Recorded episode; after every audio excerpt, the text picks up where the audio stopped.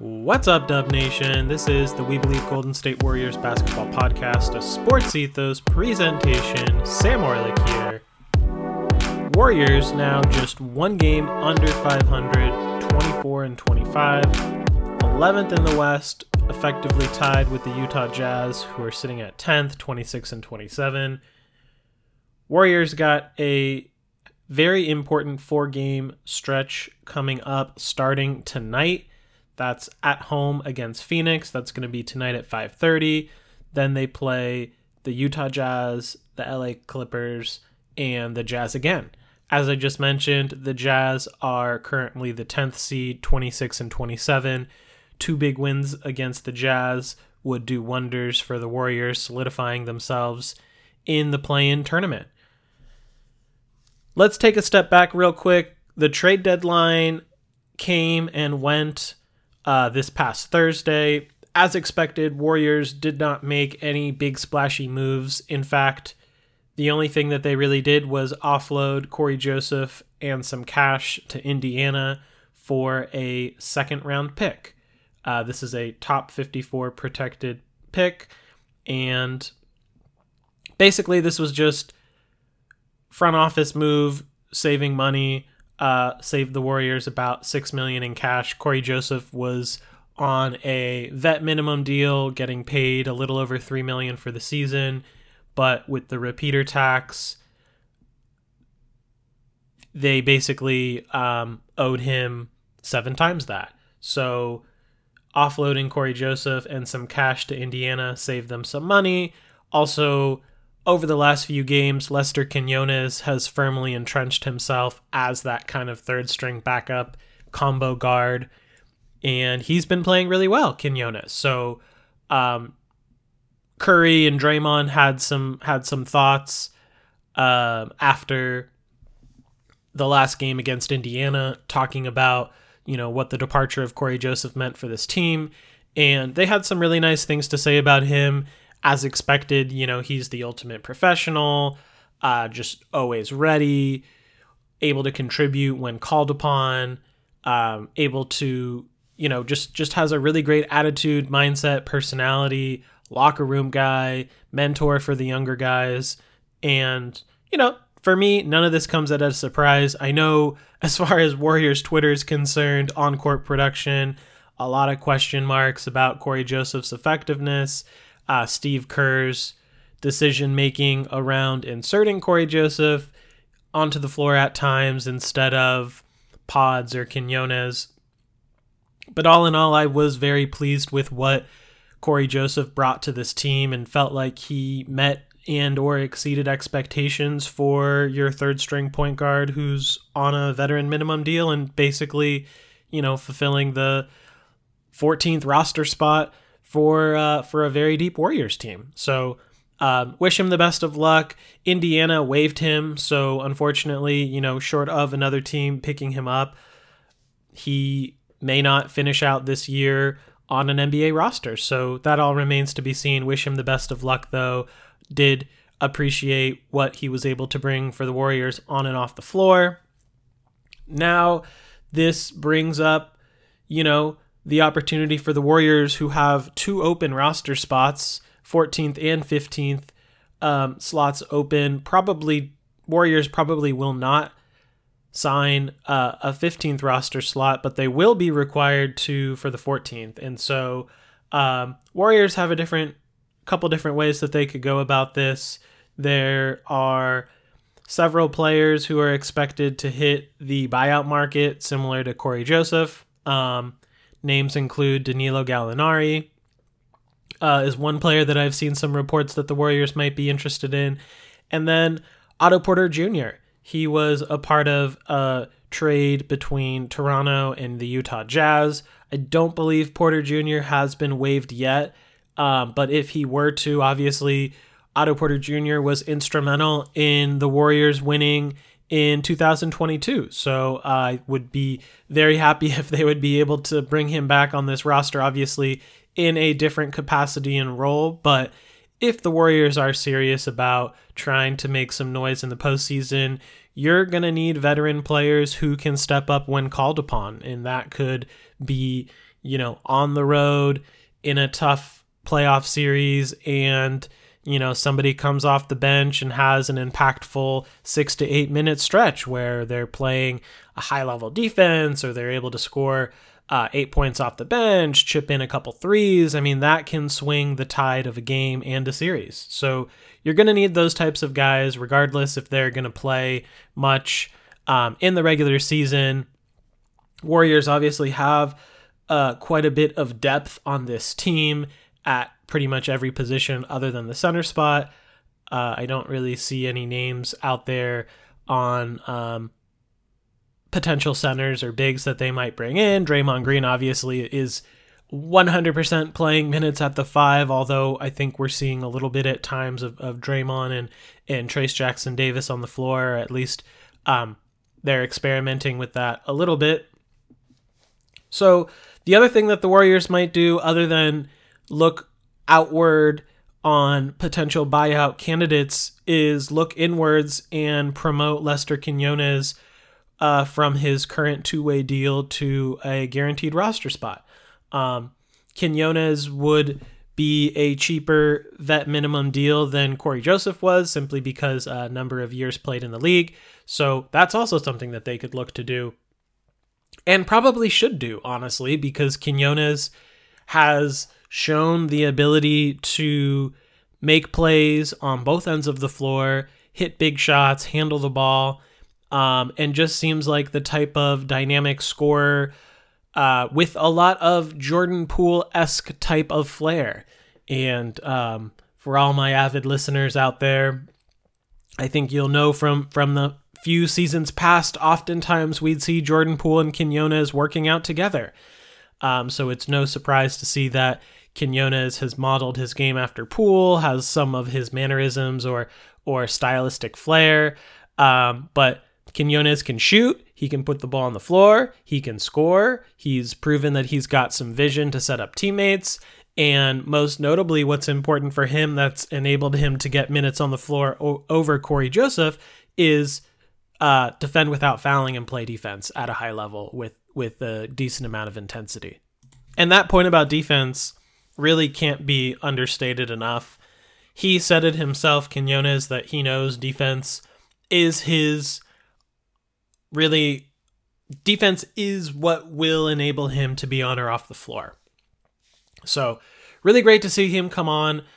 Uh, as of late, he's deserving of the opportunity, having been in Santa Cruz the last few years. So, would love to see him get that bump to a guaranteed contract. Um, that was kind of expected earlier in the season that he'd have more of a role, but this team has proven to have a lot of depth, and um, that's been a strength as well as a challenge for this team.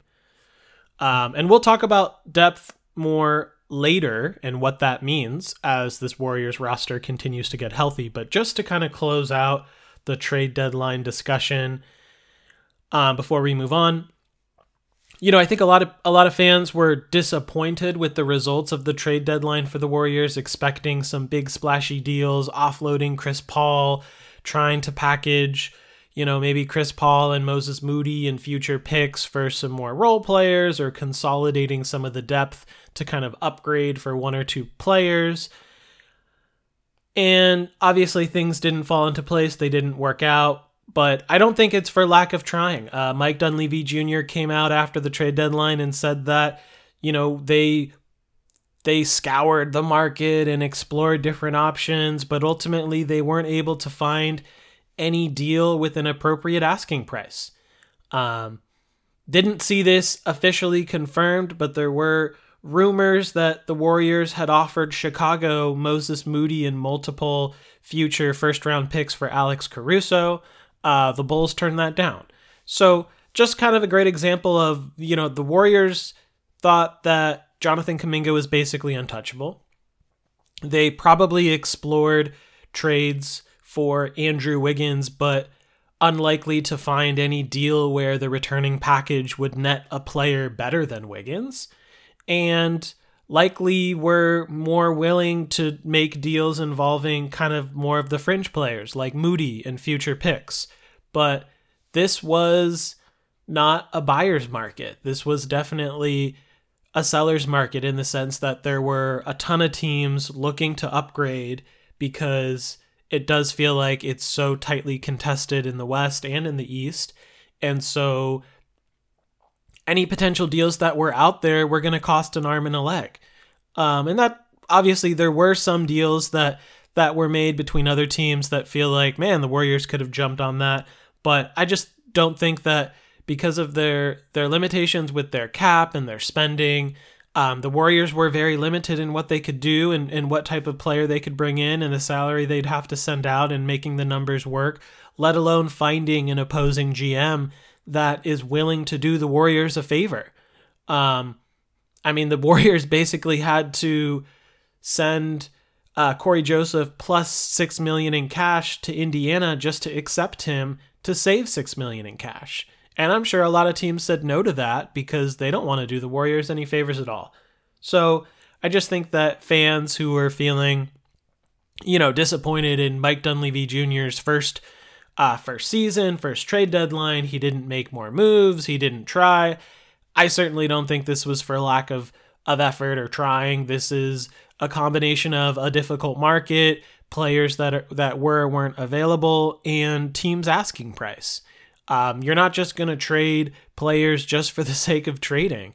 And obviously, you could look at the first, you know, 30 to 40 games of the season and the Warriors' lackluster results in the standings and and all of the issues and feel like it's time to blow it up. Or you could look at kind of where they're trending in the last 10 games and see that this is um, a team that has a lot of potential and a team that I don't think anybody in the West really wants to face in a seven game series, despite all the issues that they've, all the issues and turbulence that they've gone through in the regular season.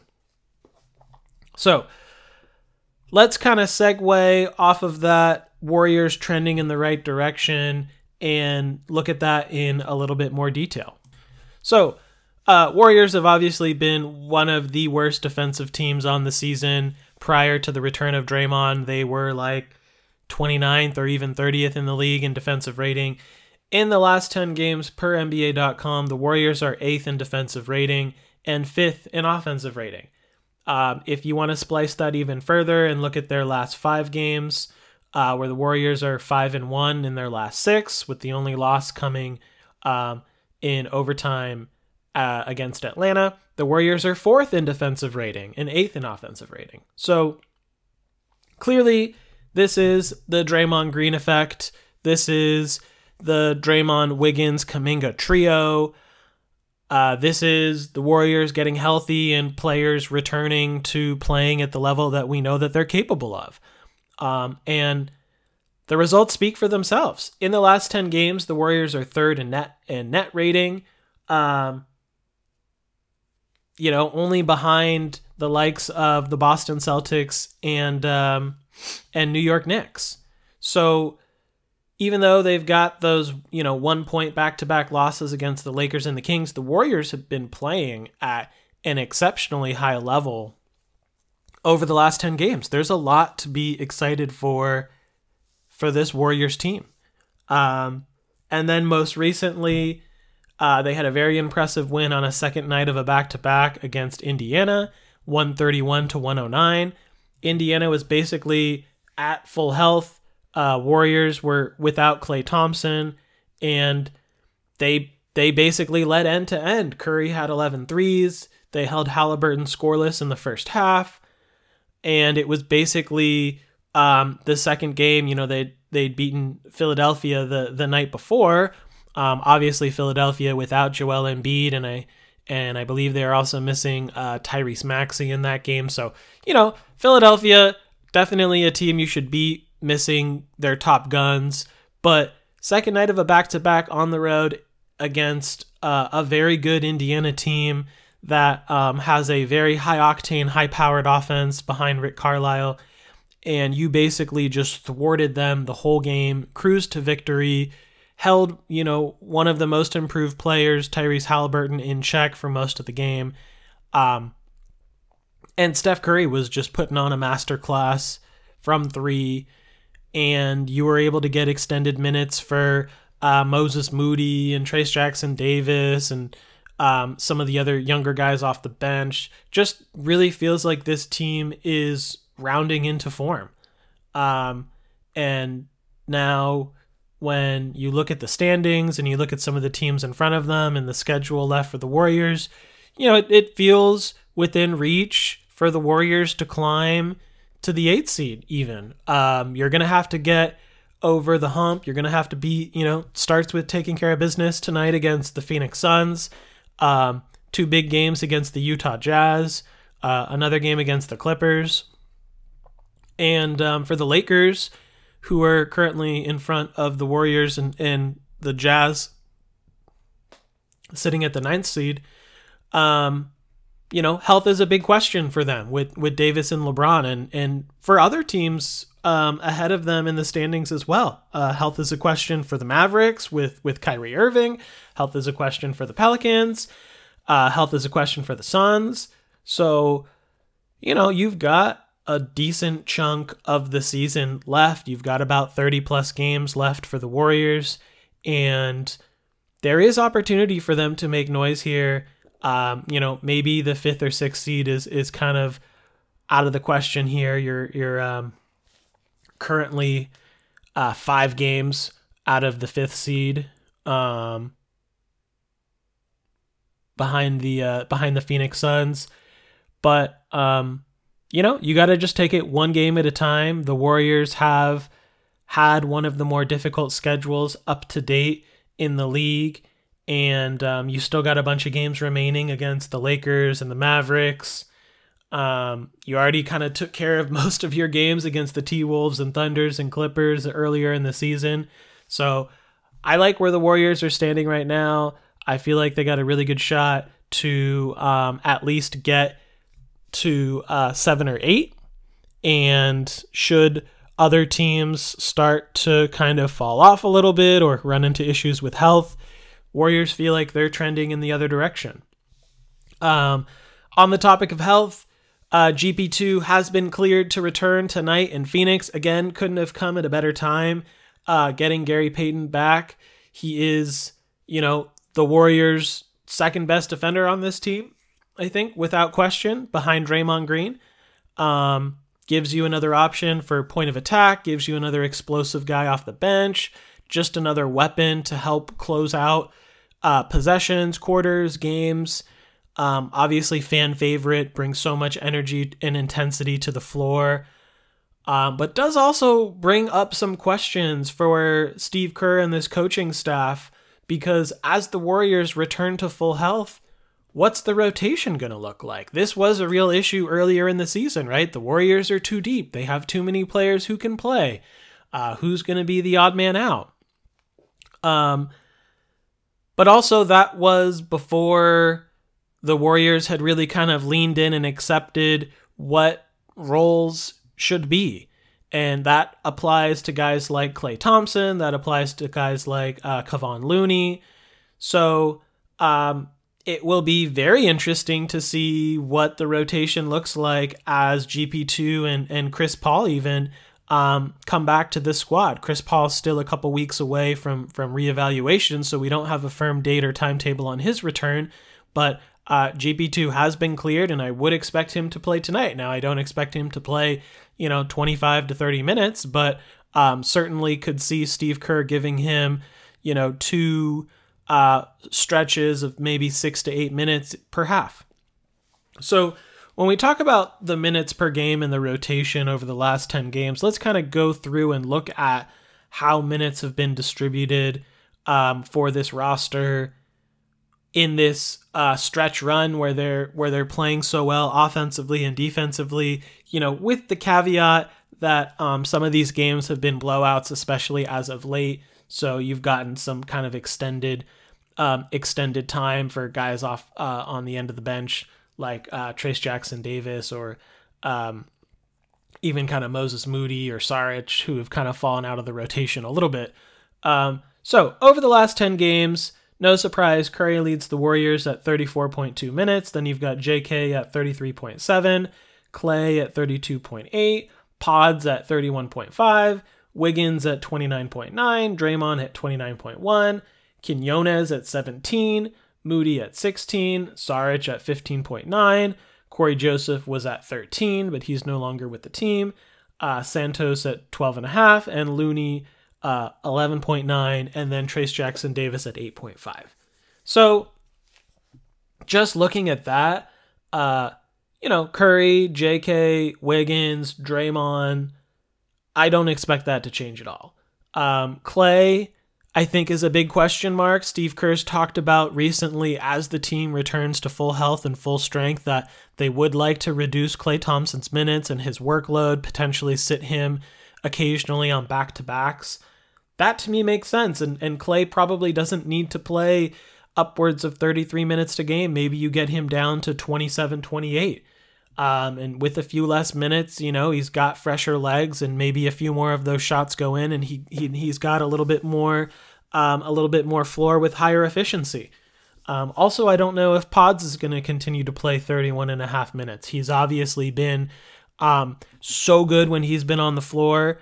There's been a lot of graphics lately about Pods and, and what he's been doing, and, and he's having um, putting up some historic numbers as far as um, most points, assists, and rebounds over a five game stretch with limited turnovers. So he's got 50 plus points, 40 plus rebounds, 30 plus assists um, over the last five games with two or less turnovers, uh, which is just phenomenal. When you talk about a guy, a rookie, let alone let alone a player, but a rookie on Steve Kerr's team who never plays rookies, uh, mind you, and on a team that's been plagued with turnover issues, this kid plays hard, attacks the basket, uh, has the awareness and IQ to get his teammates open, defends without fouling, uh, rebounds the ball, and doesn't turn it over.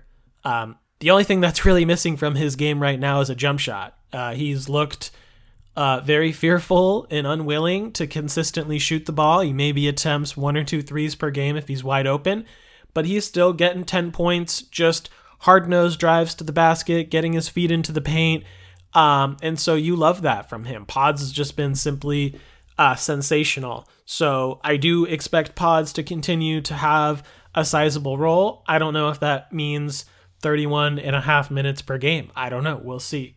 Uh, maybe GP2 cuts into that, or maybe CP3 cuts into that. I probably lean more in, in Chris Paul's return um, cutting more into Pod's minutes. I think that will be probably a bigger question and conversation that we'll have yet again when Chris Paul is officially cleared to return.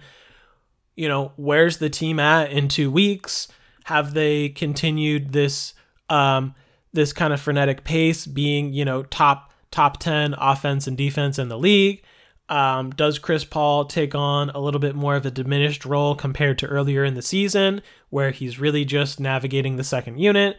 Um, earlier in the season, we saw a lot of three guard lineups with um, Steph Klay and, and Chris Paul, or Steph, uh, Steph, Chris Paul, and Pods. So, uh, what's the coaching staff going to do? But getting ahead of ourselves a little bit here, you know, I think if we're talking about what uh, GP2 is going to do in the short term. I think, you know, it's probably going to be eating into a little bit of the minutes of Klay and Pods and also potentially Moses Moody. So uh, Moody missed a bunch of games. This is just his third game back, but Moody is like leading the Warriors in points per touch simply because he is such a efficient player in the sense that uh, he makes quick decisions and you know pretty quick if he's going to attack or shoot after he catches the ball. If not, he's moving it on um, within the flow of the offense. And, and he's fairly efficient and, and fairly aggressive and, and looks really good, uh, passes the eye test. So um, it's going to be curious to see what Kerr does because you you do have so many talented players on this roster, um, only so many minutes to go around, but it also feels like the team is kind of leaning into the in leaning into its identity of we don't need our vets to play 35 to 40 minutes per night. We can lean on our young guys. And there's going to be nights where, you know, Curry only plays 25, 28 minutes, like the game uh, against Philly, I believe he only had nine points and played 25 minutes because he just didn't have it going that night. And we had a big lead against a bad team, and you didn't need Curry out there a lot. So if the Warriors are going to be elite on both ends of the floor and take care of business and, and go up against some subpar teams like the Utah Jazz and build big leads and sustain those leads because you're not turning the ball over and you're not um, committing a bunch of silly fouls and sending the other team to the to the free throw line you set yourself up to have big leads, to manage and maintain big leads, and that's going to equal more minutes for the young guys and continue to develop and play them well. Sure, when the playoffs come along, you're not going to have a 12 man rotation. You're probably going to have an 8 man rotation or maybe 9. But that doesn't take away from what I said earlier on the show about you're going to need a Dario Saric or a Danilo Gallinari or an Otto Porter Jr. to step up off the bench and hit a couple threes or come up with a, uh, some some crucial defensive uh, possessions in a deep playoff run.